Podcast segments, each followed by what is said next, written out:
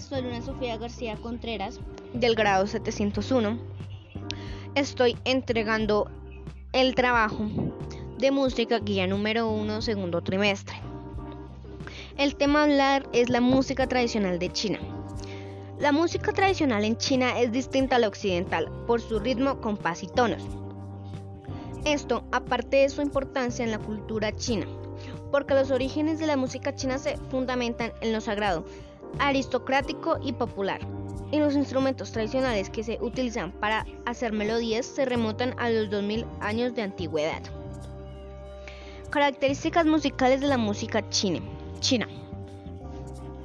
Ausencia casi total de armonía, hecho que va cambiando paulatinamente. Uso abundante del compás, de dos cuartos y, y cuarto cuartos, cuatro cuartos. Respecto a células rítmicas, es muy rara la utilización del sincopa.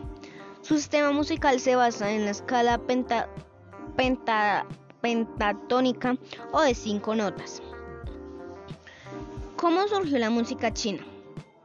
Cuenta la leyenda que la música china nació en una caña de bambú tallada por el filósofo Ling Lun en el año 2500 a.C.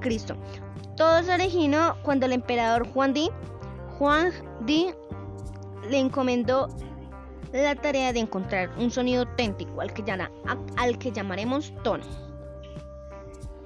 ¿Cómo se, llama, ¿Cómo se llama la música tradicional de China? La música conocida más antigua en Youland o orquídea solitaria tributa a Confucio el primer gran florecimiento adecuadamente documentado de la música china. Fue para el Huqin durante la dinastía de Tang. Sin embargo, el Huqin ha sido tocado desde antes de la dinastía Han. ¿Qué caracteriza la música china?